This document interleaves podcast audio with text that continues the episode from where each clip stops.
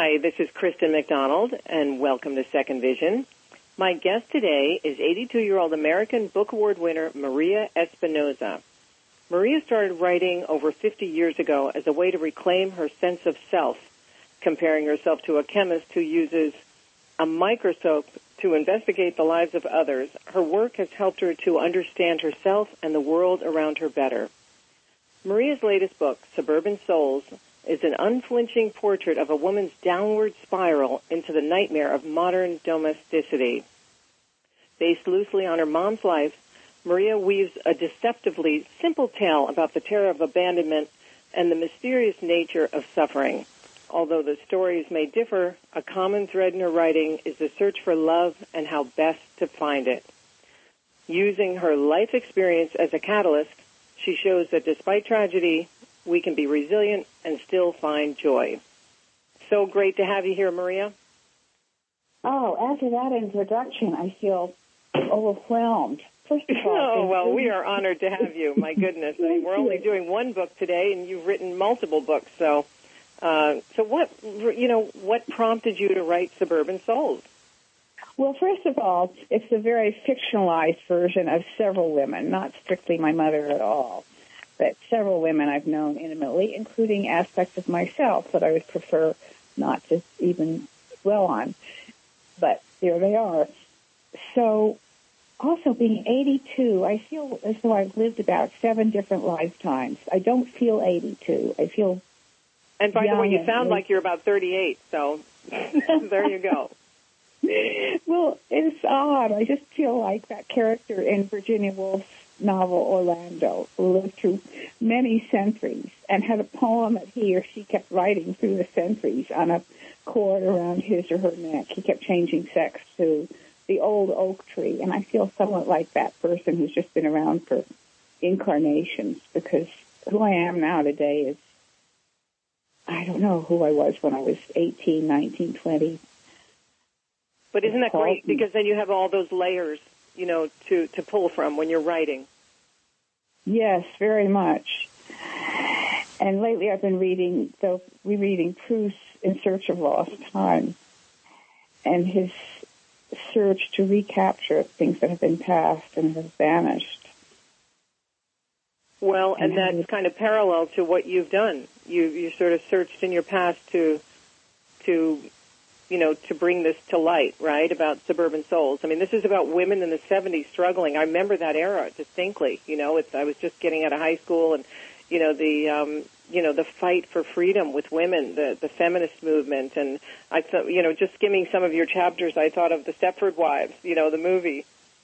Oh yes, that famous movie, The Stepford Wives, the mannequins. Yes, the man, the robot. Wonderful women. Yeah. Exactly, yes. exactly. So do you think all women feel this way? Tell us a little bit about the book first and how it relates to your life and the characters. And I know one is psychic. Do you do you have any psychics in your life? Have you ever been to a psychic? Oh, I lived with a psychic. In oh, fact, you did? Um, My God. Tell well, us about that. Well, that was interesting. In fact, she bears quite a resemblance to the Shivaya in the book. Oh, of course, she's fictionalized too. And she long ago vanished into the ether. Uh, how can I say? She had some hits and some misses. It was interesting living with her. There would be a noise, the dishwasher would go out, and she'd attribute to some spirit. And I have some psychic inclinations too, as I think we all do. Right. So I identified a lot with her. And, and so, and firstly, did you say she went missing in real life or in the book? You mean? No, I mean in real life she just in real life she just sort of life. vanished. Oh my God! So out of your life, yeah. And because I've known a couple in my lifetime too, so it's it's um, you know, those little spooky stories. You know, one who had uh, predicted a couple of things that did come true, but then others she had just a very very funny side to her, which is a whole other story. But so so did you live by her predictions or? Well, she didn't predict so much in the future she did make observations about the present. Do you also? Yeah, You must also have some psychic inclination. Oh yes, I've had. It's a conversation for another time. I mean, I've had psychic dreams from the time I was small, and I think many people in the creative fields are sometimes better able to, you know, I started out as an aspiring actress and talk show host before my vision went bad, and I think you're Oh. able to tap into the creativity more easily when you're in the creative fields than, let's say, the somebody in the tech field or engineering or just the way the brain works, don't you? Oh, very much so. It really starts to tap a whole part of your mind that otherwise goes to sleep or starts to Yes. rest. Yeah. In fact, all activities do. In fact, unrelated to being psychic or developing creativity, I really began to feel when I was very young. I was about seven, and I had transferred from a very good private school to a very mediocre public school. I was in the second grade, and I felt very distinctly that parts of my brain were atrophying in some way, and that I had been a much more intelligent being in a former lifetime. I don't know where I ever got the idea of former lifetimes. I was seven years old. And I had been a very brilliant East Indian man. But because of my bad temper and my bad character, I had come down in the world and was forced to incarnate in this body of a seven-year-old girl in the suburbs of Long Island. Oh my goodness! And that's what you thought when you were seven years old. That's quite a yeah, uh, quite a vision for a seven-year-old. I know. I don't know where I heard the noise, the idea of in, reincarnation. We did have a guest who was an Egyptologist who used to come to dinner and talk, and he Uh-huh. might have mentioned reincarnation. That was the only way I ever would have gotten wind of it. My family. Yeah, that's probably where you picked it up. It left an imprint on your on your brain. You know. Yeah. So so let's talk. Um, you know, for our listeners, first is your book on uh, is it an ebook as well for some of the visually Yeah. impaired people who listen? Okay, that's wonderful. That's great. And do they It's go to the website to find yeah, it? it's on Amazon and on Barnes and Noble, and easy Okay. to order. Okay, way. great. So so tell us about the premise. It's about these. It's about um, a young mother, Well- right? Yeah, it's a it's a couple. Saul and Gerda are both German-born Jews who escaped from the Holocaust as children. Right. He escaped when he was about 12. He'd seen his father's chemical laboratory blown up by the SS, by Nazis. Oh, my barely goodness. gotten out. He'd spent time in Israel, and his wife Gerda got out as a younger child, but she's raised by a rather cold uncle and aunt. Her parent, her father has disappeared, and she's constantly searching for this missing father. And her mother had died in a bombing. She was in the same building, but she was in a different part of the building. She was a baby, and she just remembers crying and crying and crying. And finally, someone came and rescued her, found her among the rubble. So she's had a traumatic beginning to her life, and she's quite, I could say, do, wounded by it, and also Of wounded course. by the, the, the uncle and aunt. And in this search for a missing father, something she searches for in later chapters of the novel, where she finds him, she thinks she finds him in a bookstore in North Beach and follows him Oh, and has a, a relationship with him. But and her husband Saul again has emotionally been wounded by all kinds of events in his life and by his own family's emotional patterns. Uh, his his mother quite strict and domineering and quite orthodox to the point of almost being fanatic. And his father sort of wheel, freewheeling and but also indifferent in a way to him. And then being raised on the Israel as a teenager in the Israeli kibbutz was quite hard for him. So he tends to be quite withdrawing, withdraw into his shell, passive aggressive, which is many men's mode of connecting, I'm afraid, especially back in the 70s. yeah. And so she would she would be very upset and trying to communicate her emotions, and he would just back off, and that would make her furious, and she'd escalate the Silent treatment. Yeah. So he he just would stimulate her rage, it- you know, really exacerbate her rage, her frustration, and the more she raged, the more he just withdrew. So it made for a quite unhappy marriage. Of course. He was doing his work. He was quite successful as a chemist, as a researcher. And she was home in a suburb where she had no longer had the support of a close-knit family, or she didn't even have the support of say, living in a close-knit apartment building where your neighbors were all within ear- earshot. She hmm was alone. in his house with all the modern appliances and a nice lawn. And the neighbors were quite distant. They were just there, but they were not connected to her really. And her relatives, her uncle and aunt, not very nurturing, were far away, and she had nobody else. She had a few friends, especially one that she confided in, but that wasn't really enough to help soothe the kind of nameless frustration that she felt. She didn't really have a name for it or know why she felt so unhappy, but the sense of things missing in her life. And then having three children, two girls who were just entering adolescence and becoming troublesome, and then a baby who was almost, I don't know if it's a wanted baby or not, but there she has him and he requires full-time attention. So well, the suburbs is so isolating for so many women. I just think of my own mother as you're, not to have interrupted you, but as you're talking about this theme, you know, my own mother moved, my dad was a, a doctor and started a practice in Canada and then he, he got a job with the pharmaceutical industry, so they moved to the U.S. and I was very, very small. And she had the three kids going to a new country in a, in the suburbs, and she was a city girl. She was raised in the city. So just as a parallel, I grew up with that theme of my mother in the 70s was saying to to my sister and I, "You girls, go do something with your lives," you know. So it was ingrained yeah. ingrained in our head, you know. Unlike because I mean, she, and she loved her life. She was a wonderful mom and homemaker. But I'm just mm-hmm. using it. There's so many women like that in the suburbs, isolated, and some who have moved. You know, so I could feel that in the first beginning part of your chapters. You know, what you're trying to portray. Yes, it's lonely. Really hard. You know, my dad would be off on business trips, and he'd come home, and you know, and and he had his own uh, tiring career, but but hers was home with the kids, isolated, and she's a young, beautiful woman. You know, it must be very hard. It is hard. In fact, you're not the only one of my readers who's told me the same thing. Another woman, Diane Schmidt, who recently did an interview with me.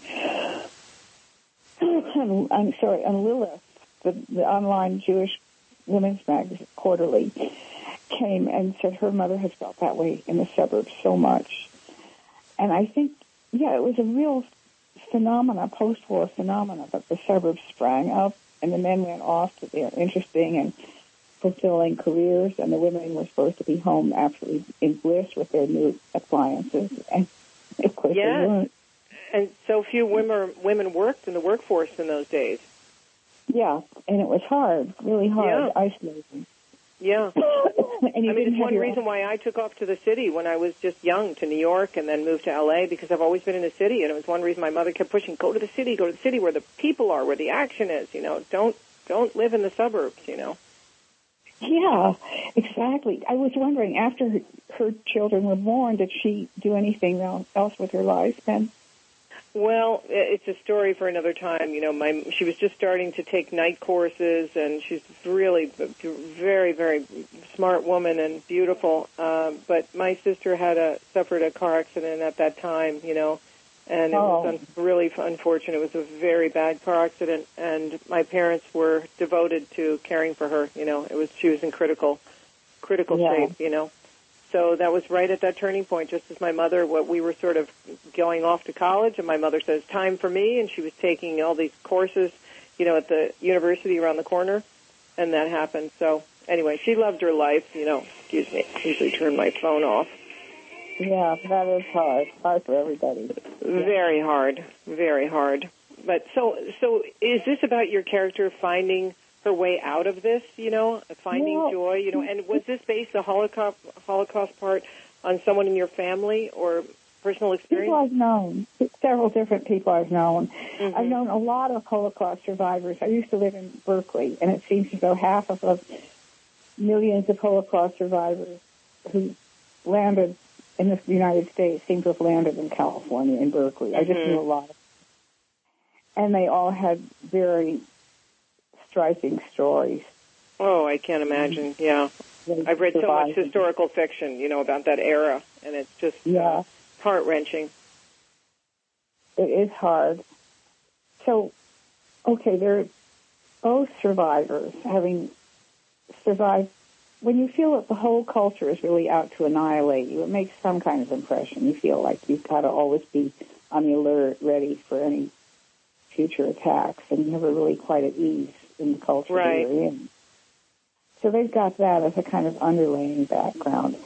Well, does she find a way out?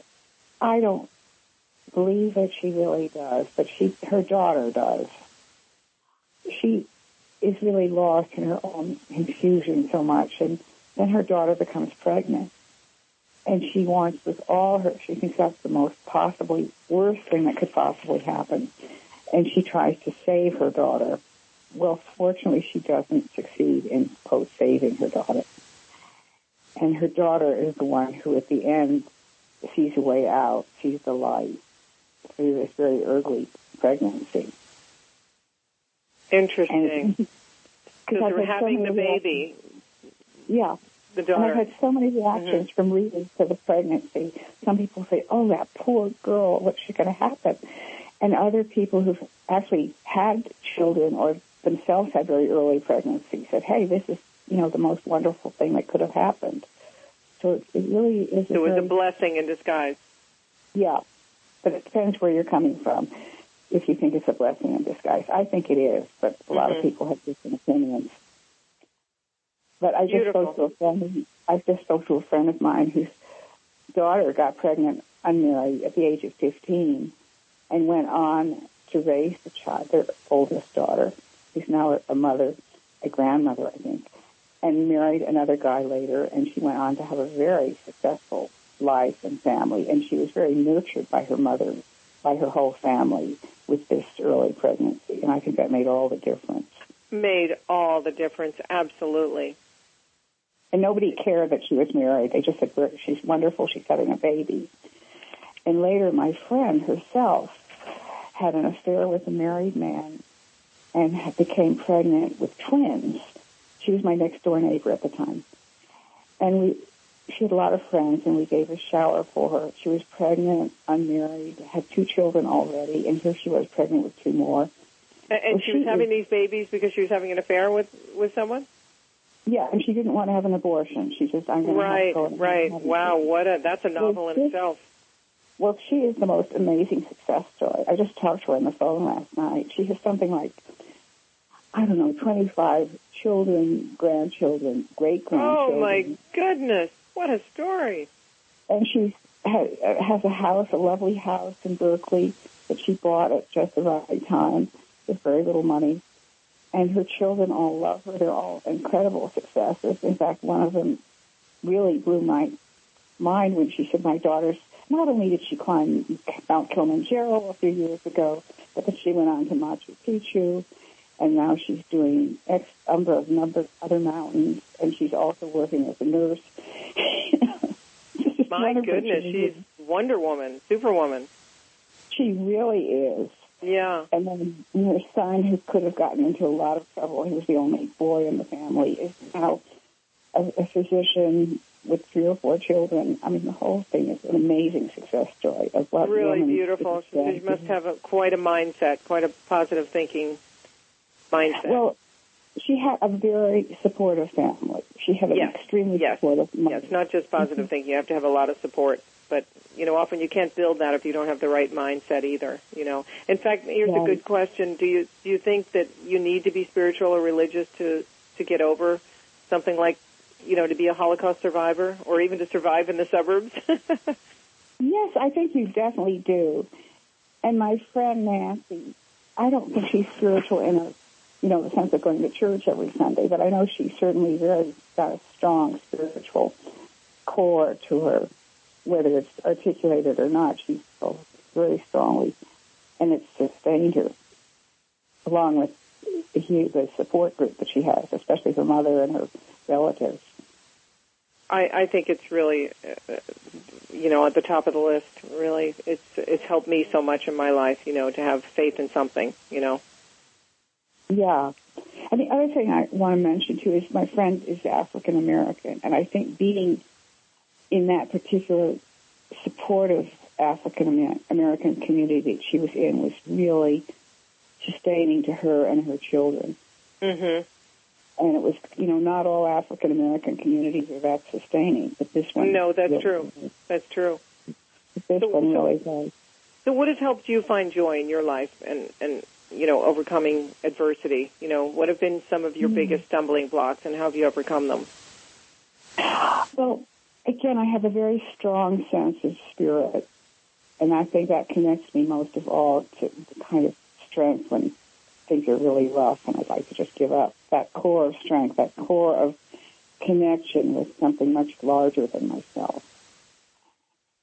And I know I grew up, I went to a Quaker high school where we had periods of silent worship, and that introduced me Did to you really in Pennsylvania? No, in Long Island. Oh and my I goodness. that. So that I think introduced me to the later periods now that I do a lot of Zen Buddhist meditation, which is very mm-hmm. similar. So that to me has been very sustaining in itself. Yes, I meditate too, and I find it's really key. Yeah. And also friends are very important to me. Having a, a close friends, women, men who Yes, social and then- connections. Yeah. And I love to dance. Dancing has always been Oh, good for you. I I'm I share that too. You know, salsa Do I you? up for years. Yeah, what kind of dance do you do? Well, what did I know? I, I in, improvisation. I love to do. I took Yeah, just modern, dancing. Mhm. just dancing. And when I was in high school, I began taking modern dance, and I really. Wanted to become a dancer. I wanted to become an actress, and for various reasons, I didn't. But that was always in the back of my mind, wanting these. And I just always danced all my life. And So oddly good enough, for the soul. Laughter and dance Yeah. are two of the highest things to cure anything, I think, really. and music, singing, Mm-hmm. music. I Yeah, was never a singer, but do you sing too? Yeah, I love to sing. Not very well, but I love to sing. That's wonderful. That's great. That's great. Yeah, all Yeah. these are very big keys to finding joy. They're simple. They're they're some of them are free, and many people just uh, you know they don't have enough time to dedicate to it, or they're just uh, they can't find their way out of the negativity sometimes. You know. I know it's hard, and it's especially it's been hard during this period of COVID, where Yes. people are so much more isolated. I think it's been hard on so many people. Very And- hard, and I've even heard lately people saying to me, "Ah, I'm because they they kind of crashed, even though the world is opening up. They're kind of depressed now, which is it's like an aftermath. Uh, have you experienced that with some people? And it's just from Yes. the year. I think they just kind of feel out of breath because it's been so it's been so hard for all of us. Really, understatement. It is. And people who crash, maybe it's like now I can finally let go and crash. I've Yes, I think that's part of it. Yes, because the fear you're trying to hold on. It's survival. Really, we were all in survival mode. Yeah, and I think it's been especially hard on children and teenagers. Yes. Oh, I can't imagine. College age, you know, and not being able to interact. And a friend of mine sent her son off to school, and and he, you know, had a didn't really meet anybody, and he was just with his roommate, and that was it. I thought freshman year of college, boy, mine was so different. Yeah, very different. Yeah. So, what are some of your? Um, firstly, be, about suburban. Back to suburban souls. Was this based on your life too? Did you do? Were you in the suburbs raising kids? Well, how can I say? All the characters are parts of me. Right. I always identify with all the characters. I identify Mhm. with the psychic, with Gerda, with Saul, the chemist, with, with very much with the daughter, the Mhm. 13, 14 year old daughter. Yeah, I, I don't know. I think did I live did I live in the suburbs? Not Did you raise kids in the suburbs during that era? Only for a year. Uh huh. Uh-huh. So then you were in the city or in? Well, let's see. I lived in Berkeley, which I wouldn't really call a suburb because it was really, Well, yes, because it's much more active. Yeah. and was much more of a community. Yeah. Um, yeah, for a while, actually more than a year, because then I remarried my second husband, and I lived in a suburb of the East Bay of San Francisco. Beautiful. But I escaped. By then, my daughter and his children were all teenagers, so I wasn't home raising kids, and I escaped to Berkeley as often as I could. Mm-hmm. And so, so the suburb became a place for me where I went and had coffee in the morning or did my shopping, and was somewhat friendly with my neighbors, who were somewhat sort of oddball. and but that was not really my life. But it was this place of tranquility. I could write there. I could be tranquil there, but I didn't have to raise kids there. Right, right. How and about your so, other books? Are are they oh, the other books geared to different are, themes or? Yeah, they're much quite different. This is quite different from the others. My first book, Dark Plums, is not autobiographical, although my father asked me if it was. And it's about a woman in the 50s who becomes a prostitute because the man that she loves is a pimp and she is an artist and she's supporting him by selling herself on the street and she thinks she has no worth and her only worth is through being loved by him. And then an older man, an old Jew who's been survived, who survived the Holocaust, suddenly takes her in, and in a sense, he saves her. And the strange thing about that character, Max, is that I had not planned him in the story at all. I had the story all worked out, and suddenly he just appeared out of nowhere and inserted himself into the novel and became the, one of the main characters. Wow, that was very interesting. Writing is rewriting. You know, I know that just from the speeches that I do, and you're always you write and then you read it and say, no, I don't like this, and, you, and then my sister's an editor, so writing is rewriting. Sometimes projects take a long rewriting. time to evolve. It is writing. It is rewriting, but this was more than rewriting. It was just like if I've ever channeled anything, it was this character who just seemed to come from some other dimension and mm-hmm, demanded mm-hmm. And after that, I thought, I need to know something about him. If he's going to go to school, I should know what the services are like. So I began going to the local synagogue in Berkeley, which was about a walking distance from me, and was Orthodox. only an Earth Berkeley synagogue could be Orthodox, in the most unorthodox way you can imagine. And then my daughter, because of this, was interested in going to Hebrew school. So she received a thorough Hebrew education, which I never had, all because of this Max character inserting himself into my novel. So I felt it was something beyond me that seemed to enter. It was meant to be. Yeah, it was really strange. Really, yeah. really strange. Interesting the way the creative process works, you know. Yeah, because often I'll start writing about something before it happens, as though I sense it's going to happen. Mm-hmm. Mm-hmm. Because later on, I met my husband, who in many ways resembled Max. He wasn't nearly as old, but in some ways he really did resemble Max. He wasn't a Holocaust survivor in the same way, but it was as though I had almost anticipated meeting this man. You almost manifested it on paper. It's interesting. Yeah. and I believe in one... a lot of that, yeah, with writing. Yeah. In your vision, yeah. you had created the character, you know, and then yeah, yeah, then the materialized. exactly.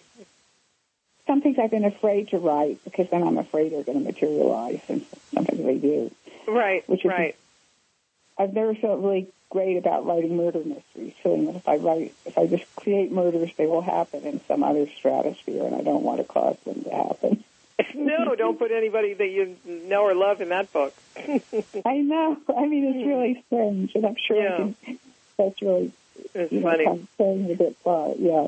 Well, listen, we have limited time, but I want to, you know, tell our readers uh, once again, especially the ones who are vision impaired, that your book is on uh, ebook and on Amazon as well.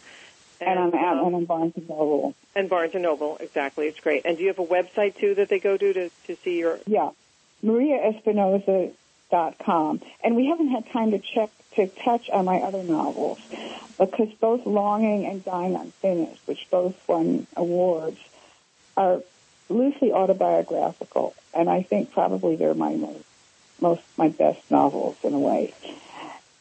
Although Longing and Dying. Me, yeah.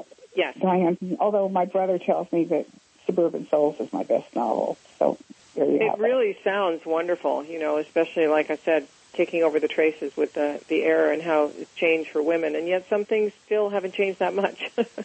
you know. I know. I know. It's, it's interesting, but yeah, we we may have to have you back on to talk about some of your other books in the future. I just really wanted to thank you and tell those of you listening that um, Maria Espinosa, check out all of her books on Amazon, Barnes and Noble. And did you did you say it's mariaespinosa.com? Maria Espinosa, my name, dot com, yeah. Espinosa spells with an S, not a Z. Espinosa. Perfect. Perfect. Great. Well, I wish you all the success with this book. It really sounds wonderful. I'm going to finish it. I started with the chapters when, you know, Isabella sent it to me the other day, so I'm really looking forward to finishing it. But I wanted to wish you well and thank you so much for your time. And for those of you listening, I'm Krista McDonald, and my guest today has been the fabulous Maria Espinosa, author of all these incredible books and her latest, Suburban Souls. I hope you check it out. And it's about all in a nutshell, overcoming adversity and finding joy. Have a blessed day. I'm Krista McDonald. Thanks for listening.